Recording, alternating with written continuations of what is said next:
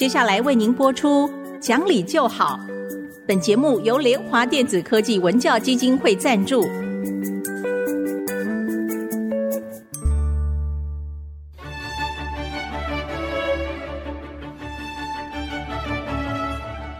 在日常生活当中，人们的不理性行为经常是隐藏在看似理性的包装和掩盖之下，很难被察觉。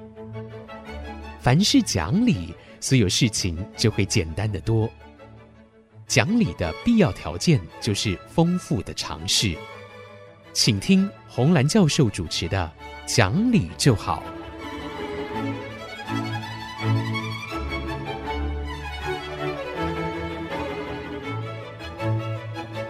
这里是爱惜之音竹科广播电台 FM 九七点五，各位听众朋友您好，您现在所收听的节目是讲理就好，我是红兰，听众朋友好，我是田丽云。老师好，田老师好。老师，我们今天要谈个什么话题呢？我跟你讲哦，我昨天晚上接到一个很有趣的信，一个很久不联络的美国教授哦，嗯，突然写信给我，因为现在我们有这个 Line 很容易写信嘛。他说他在酒吧里面跟人家喝酒，那叫 Happy Hour 哈，嗯，美国是五点到七点吧，那喝酒是半价哈，所以很多的教授会跑去那边喝什么马提尼之类的。他说他在里面跟人家喝马提尼的时候啊，听到有一个教授跟他讲说，台湾的政治人物。包括从总统到阁员，全部都要是博士才可以啊。所以他来问说，因为中国学生在美国是非常要学位的嘛。美国其实很少人去拼命念博士，尤其是在理工科啦，他们有这个能力出来就去做事情了嘛。所以我们的学生就是因为我们很在乎学位嘛，因为。毕业之后，暂时也不是找得到很好的工作，就继续念书。我们就一直去念书嘛。所以他就说啊，是不是你们那个听说贵国的政治人物一定要有硕博士学位啊？因为他也收了两个台湾去的学生。那我当然就回马上回答信说，没有这回事啊。我们宪法规定啊，你只要二十岁以上是中华民国的公民就可以选了嘛。然后他就说，他来问我的原因是因为他很好奇。他说美国很少总统是有博士学位的。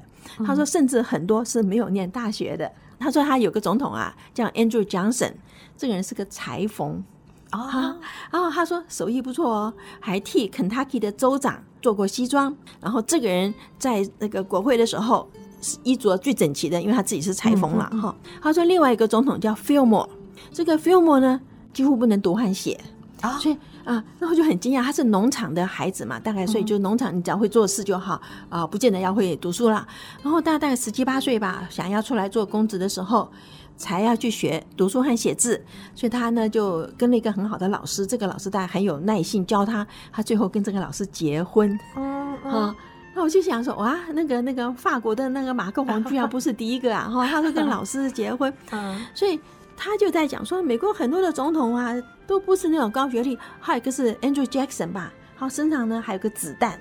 他说为什么呢？因为他去跟人家决斗。他想，我们如果做总统，你的这个生命很重要，怎么会去跟人家决斗呢？他说，因为他的太太叫 Abigail，是听说长得不好看，然后呢就被人家嫌了，以后这人就拔枪去跟人家决斗，然后就想到那个影星打人一耳光。耳光。好，他说身上卡了一个子弹，不能开刀取出来，是因为跟心脏太近。那我是 对美国的历史学的不好，我没去问他说，那他怎么没死呢？还还可以继续继续做总统。不过这里面看起来是我们听到都非常的惊讶了哈。所以他一定是有某个原因，就是美国人看中的是什么？看中了他的原因。对。好，以前我们做过一个实验嘛，就有关诚信的实验。他问我说还记不记得？那我说当然记得嘛，因为这个实验哈，我们真的可以在节目里面好好的讲。人哦是不喜欢说谎的，嗯啊，因为他是念教育的嘛哈，我们这心教育心理学的部分，他就是人并不喜欢说谎。对，人不喜欢。如果你有选择。他是不喜欢说谎的，因为这个选择的意思是讲说，你如果你不打他，他就说真话；可是你要打他，他为了保命，他就要讲假话了哈。嗯、那这个实验是怎么做呢？就是先请大学生躺在核磁共振里面，然后给他闻那个 ammonia。就是氨嘛，哈，氨气，那 ammonia 不是很臭吗？所以闻了以后，他的眉头就皱起来了，然后他就赶快扫描他的大脑，就看他大脑什么地方特别活化起来，就找到所谓的厌恶中心，我们 disgust 的，我们不喜欢这个东西的哦。然后找到以后啊，然后就叫他继续，就给他看扑克牌，叫他大声的念出来。但是呢，看到红桃十呢，要给他念黑桃三，啊、哦，就是他要他说谎，可是这个说法跟他的人格是没有关系的。就这一点点的谎，就是大脑里面的那个 disgust center 那个厌恶中心就活化起来了。所以他说，人其实是不喜欢说谎的。但是人为什么要一直说谎呢？好，这里面有原因了哈。其实人会说谎哈，当然就是因为人都是在做一些坏事，对不对哈？那做一些坏事的时候，为了害怕打，所以他觉得关系在我们父母亲的身上了哈。他说，说谎呢引起负面情绪就是杏仁核的活化嘛，杏仁核活化我们会有生理反应。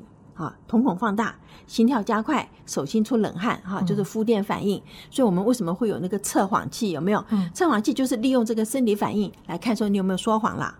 他说，绝大部分的人呢，在说谎的时候会不由自主的紧张。但是呢，为什么政客可以面不改色的这个说谎话？嗯、当时的那个研究的目的是说，那这个大脑的活化是不是可以被抑制或者是改变？哈、因为照讲你大脑。就是它应该是很好的测谎的东西，那为什么好像有人可以反过来？就后来就发现，真的大脑会改变啊！你的神经回路会因为你反复的说谎，使那个你的那个罪恶感降低，你的那个回路的临界点变低。哈，嗯，这个实验当时是在英国做的，扫描了八十个大学生，在他们说各种谎话，而且程度不一样。哈，就是谎话不是有很多程度吗？然后扫描他的大脑。他就发现啊，谎越大，杏仁活化的越少。他可以从这个杏仁核的活化的程度来测出来，这个人下次的谎要讲多大。哦，这个很有意思，就是杏仁核活化的越厉害，就是我一直讲一直讲，以后我就我们坐在 desensitize，我就不敏感了。嗯，他已经皮了，皮了，对，嗯、疲了以后呢，他敏感度降低。那我就面不改色啊，我就继续讲啦，他就可以测出来这个人下次要骗多大哈。嗯，所以他说人第一次说谎的时候啊，大脑就产生罪恶感，因为我们前面讲人性本善嘛啊，罪恶感就出来了。然后你这时候就有负面情绪，哎呀，我不应该呀，我怎样了？好，你的杏仁核就活化啦，然后就有愧疚之心，对不对？但是骗久之后，那罪恶感就像您刚刚说的麻痹了嘛。嗯，所以杏仁核呢就变小啦，就不活化啦，它就主要就是没有羞耻之心。嗯，人没有羞耻之心哦，天下无敌啦！哈，真的习惯了。对，哈、嗯，对，所以就像我们说，那个闻香水，不是一开始哎呦好香哦，久一点了，久入芝兰之室嘛，对 对，这样就不感觉到了嘛。嗯、哦，这个实验比较可怕的地方是，他说说谎是一个很陡的斜坡啦，一开始滑下去以后啊，就要一泻千里。嗯，就是我们不是说说谎话固定这样子，真的你一开始说以后，后面真的就是一泻千里就下去了，就没有办法，就变成习惯成自然。然后大脑不处理了，哈，所以这边是一个我们害怕的地方。嗯，所以英国的那个哲学家 Spencer 就讲，因为做了坏事，所以必须要说谎，因为说了谎，就会毫不在意再去做坏事，它是个恶性循环。所以难怪我们会说，小时候小孩子很皮很坏，说家长和老师都会说他说谎成性，他已经久而久之习惯。所以他这边讲哈，他说，当一个社会开始容忍谎言之后，这个社会就会变成一个没有真相的社会，生活的品质就趋向零了。所以说，世界上几乎所有的民族、所有的国家都重视诚实，所有的文化都不允许说谎。嗯，但是这里面，那我们要怎么样是使孩子不说谎，对，对不对？所以这是重点。所以这实验后面就是发现，要阻止说谎的唯一方式是零容忍。是零容忍，就是即使不重要的事情，也不容忍他说谎，嗯、才能够杜绝重大事情的欺骗。所以从小从小。让孩子不能够说谎，任何事情都不说谎，但是绝对不能用打骂的。对，所以你看，我们以前哈看到孩子把他吊起来打，你说为什么今天生那么大气？父亲就说，因为他说谎，所以我非得杜绝他这个坏习惯。没有，你这次打了之后，他下一次有任何错误干嘛？他更要说谎，对，因为他怕再打。对，所以这边的时候，我们要回头想一想，说现在的社会这样子的容忍这个说谎，是不是因为我们也在教父母教导孩子的方式是不正确的？我们其实要让他知道，你告诉我实话。我就不打你，可是不能够说你告诉我实话，我手就下去打了，因为父母亲就生气了嘛，哈、嗯。那这里面还有一个更重要的事情，就是虚构。很多孩子哈，我没有说谎，但是我跟你讲另外一个故事，虚构，嗯，这个是更可怕的。所以当年哈，那个 Kennedy 有讲，他说真相的最大敌人不是谎言，是虚构，一个具有说服力的不真实的故事。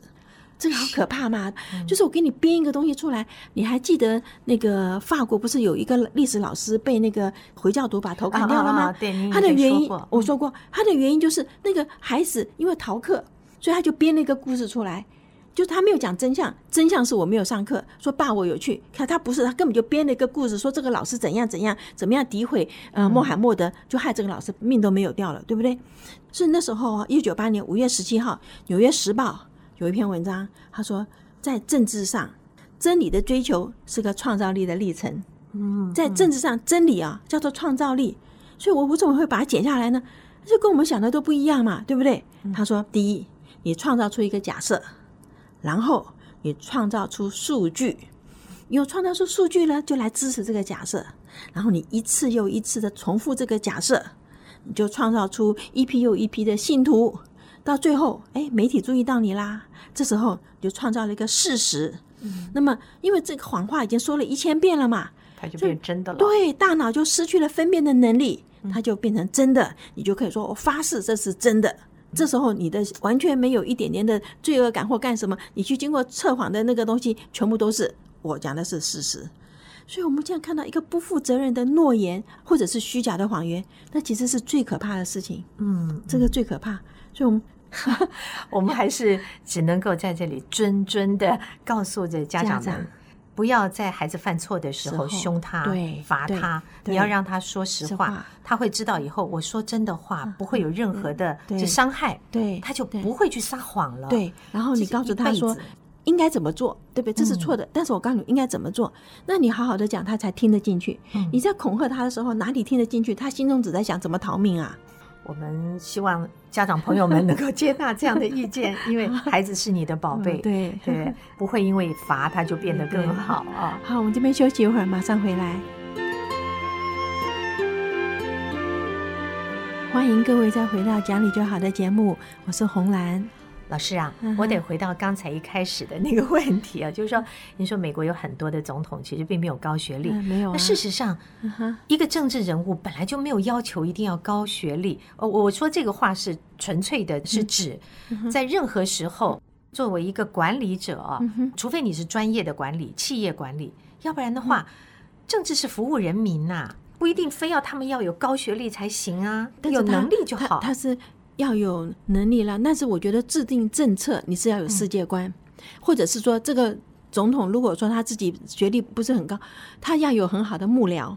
其实这大部分的人就像皇帝吧，哈、嗯，你看皇帝也有很多很多的幕僚，臣子啊，对，对这些这些幕僚呢，每个人有所专长，所以我碰到这件事，那我就问谁？那我碰到那个事，我就问谁？对不对？哈，会用人，对对对，他只要会用人，其实就可以哈。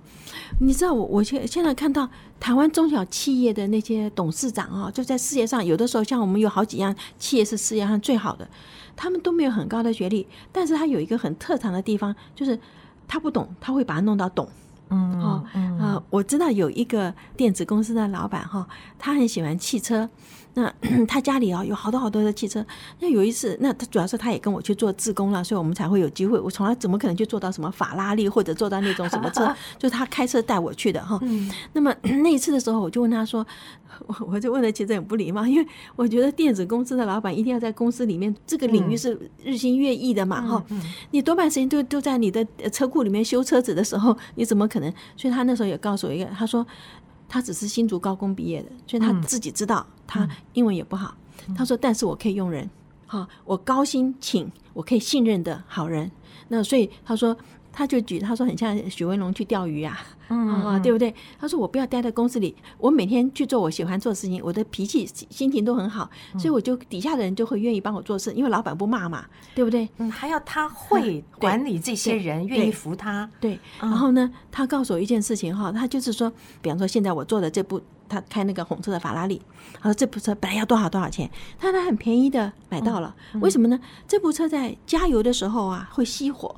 哦，好，那那个对方呢，就是找了好多的嗯修车厂都修不好，然后越贵的车修理费越高，嗯，所以呢，最后他就很便宜把它卖出来，但还是八十万吧，就要把它卖出来。嗯哦那他自己会修车的人啊，我一看，哦，买回来，然后就花两天两夜 找出来毛病在哪里，换了一个那个叫活门就好了。所以他就他就说他自己修好了这个东西，然后这东西本来值多少钱，他非常高兴，他就是化腐朽为神奇。嗯嗯。然后从他身上我就认得了好多个像这样子的企业的老板，他们。都不是很高的学历，但是都非常有用人的能力。嗯，他们都是底下有很好的总经理啊，什么什么，就是幕僚帮他在做决策。他说我英文不好，我派英文好的人去谈生意啊。对，他就要会用人，会用人就好。他能够带领人，这个是最重要，这也是特质哦。是，这是特质。对，台湾到底为什么这么的追求学历啊？我指的 现在，你看我每次出去，呃，碰到好多人呢，起码都硕士，硕士太好拿了，是不是？我跟你讲哈，一个是虚荣心。嗯啊，就是说我拿出去，我的学历很漂亮啊，什么？还有另外一个，我觉得我们的制度是有问题。比方说，在老师来讲，硕士薪水多增加钱，哦，有增加有钱的部分在里面。那所以呢，你说有时候很多老师白天就很累了嘛，啊，有你知道带学生真的不容易，然后晚上要再去读书。那有的学校真的是真的是说啊，这个呃，就是他要他的学费嘛，然后呃，老师要体谅学生呃比较辛苦，所以他们真的是。上课不是像我们一般上课那么严谨哈，那学校当然都是很了解，说他就是有了这个学位，他会增加钱。那本来公家里面说多一个学位多增加钱是好像一个动机，但是事实上就是好像你叫学生叫叫孩子去做事去倒垃圾，你给他钱，这里面就会变成没有钱就不做，所以这学习变成了并不是一个真正的需求，他不是要要名然后要那个利。对，是变成这两样事情，所以这里面是我们台湾社会有制度上有有缺点啦。嗯，哦，那还有当然就是现在大学太多嘛，学生不够啊，所以就多招一些硕士生。对，当然也不能够呃以偏概全，我知道还是有一些很认真努力的。我们这个公司里面刚刚有一个女孩子，上个礼拜还经过口试啊，哇，好认真，好认真准备，非常的棒。老师刚刚讲到说，有一些来就是所谓在职专班这样修硕士的，他可能因为忙啊，没有办法好好的学习。但是其实读硕士有一些无形中很重要对未来的帮助，那就是那个研究法。是研究法是个我们认为硕士或者博士一定要有的原因，是因为你今天已经大学毕业了，为什么还要再去更深入了解它呢？就是因为这里面有问题，然后呢，你要透过这个学习来教你怎么样找出这个问题，剥茧抽丝，然后找出解决的方式。那这个学会研究法很重要。你出社会以后，你在事业上碰到问题，identify 找出这个问题在哪里，然后。找出它背后的关系，最后找出解决的方式，这是我们教这个写论文的的目的嘛？啊，对不对？会有绪论，会有方法，然后会有解决的方式，最后你有总论。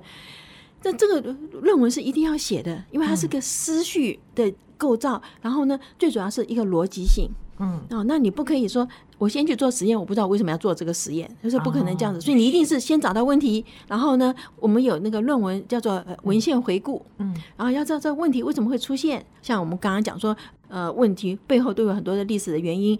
盘根结节，然后我们最后把它一个个解开来，然后最后哦，我找出来了，怎么样把它解决？这是做论文的原因，也是做论文的方式。嗯、所以你不可以不写论文啊。也就是他其实是在培养一种能力，是就像我们解决问题的能力。嗯，就像我们说念大学，并不是叫你进大学去读书而已，嗯、是告诉你读书的方法，你要找到读书的方法。对对，对，对，未来那是一辈子的事。是是，所以论文是一定要的。而且哈，那个为什么论文口试要这么多老师在口试？因为每个口试老师他的背景都不一样。那因此呢，他看了你的论文以后，他从他的观点来问：那你这篇论文有没有缺点？如果说你指出来说有缺点，而你没有写出来，那他就要告诉你说，你回去把论文补起来，你这一点要补起来，对不对？所以一篇论文出来了以后，照讲是应该能够登上期刊。嗯，好，像我们学校以前就是你在考过博士班的 qualify 资格考以后，你要有两篇论文是可以登在期刊上的，我才让你口试。是，就是不能够产生。大量的论文那样子，而是你一定要花了时间、花了精力，你还花了国家的钱，你要有所贡献。嗯，我觉得回到个人身上来讲，嗯、念硕士班最少要两年到三年的时间嘛。对对对，那既然我们已经花了这个时间，每个礼拜要到学校去，嗯、你总要让自己有一点收获。东西对，我以前听到有人说过：“嗯、哎呀，我拿到那张文凭就好。”其实不是的，很可惜，你花了几年时间，你要让自己变得更好、更棒。对，嗯、就是他要能够使你在工作上能够更上一层楼嘛。对。对不对？你要能够从这里面得到你的经验，我觉得。社会上有一些虚荣心，其实是很不应该的啊。对，有些人是为了虚荣，要拿一个这个文凭。对，那你也不能每天告诉人家说，我就是硕士，我是什么东西。所以我上次嗯看到哪里有有一句话，我觉得非常好，就是有一个人去 interview 嘛，哈，他要谈来谈去，谈得很高兴，以后就说决定要雇佣他了。然后呢，这个人在离开的时候，跟那个 interview 人讲，他说：“我希望我的薪水要比别人多三千块，哈。”嗯。那那人就说：“啊，为什么呢？”他说：“因为我是某某大学毕业的，哈、嗯嗯。”他说：“因此我要比人家多三千块。”那那人就很生气，他说：“那我还是英国伦敦的大学毕业，的，对不对？”嗯、那所以后来他就没有用这个人，就是这个地方让我们觉得不应该啦。不是你的学历念多少书，嗯、而是你能够展现多少你的能力。所以好可惜，就是他前面都已经谈好，嗯、谈好，所以这是一个那个，就表示这个人其实是不聪明的，所以不用也好啦。这对的，对的，不用也就算了啊。因为他如果进到团队里面来，他会觉得说我是某某大学毕业的，那你不是就看不起你的话，那团队不好合作，一不合作的话就垮掉了嘛，没有成效。对方都已经要给他工作，居然就……所以你看哦，很多时候 我们在前面的九十分都表现的很好，到最后那几分自己把自己搞砸了，也是 真的就是。可是你看，他也代表他的态度啊，是是。他的价值观嘛，最重要就是这个价值观，这个价值观是错误的，是。哎，好，那我们今天就跟各位谈到这儿，实在是这个问题是谈不完的，而且非常的敏感了。对，但是我们是诚心诚意在讲，就是人不要虚荣啊，以及学习的方法、学习的态度啊，应该是这样子的。对，各位如果想重听一次的话，您可以上爱惜金的 Podcast。好，那我们就下集再会了，再会。本节目由联华电子科技文教基金会赞助播出，用欣赏的眼光鼓舞下一代。联华电子科技文教基金会邀您一同关心台湾教育，开启孩子无穷的潜力。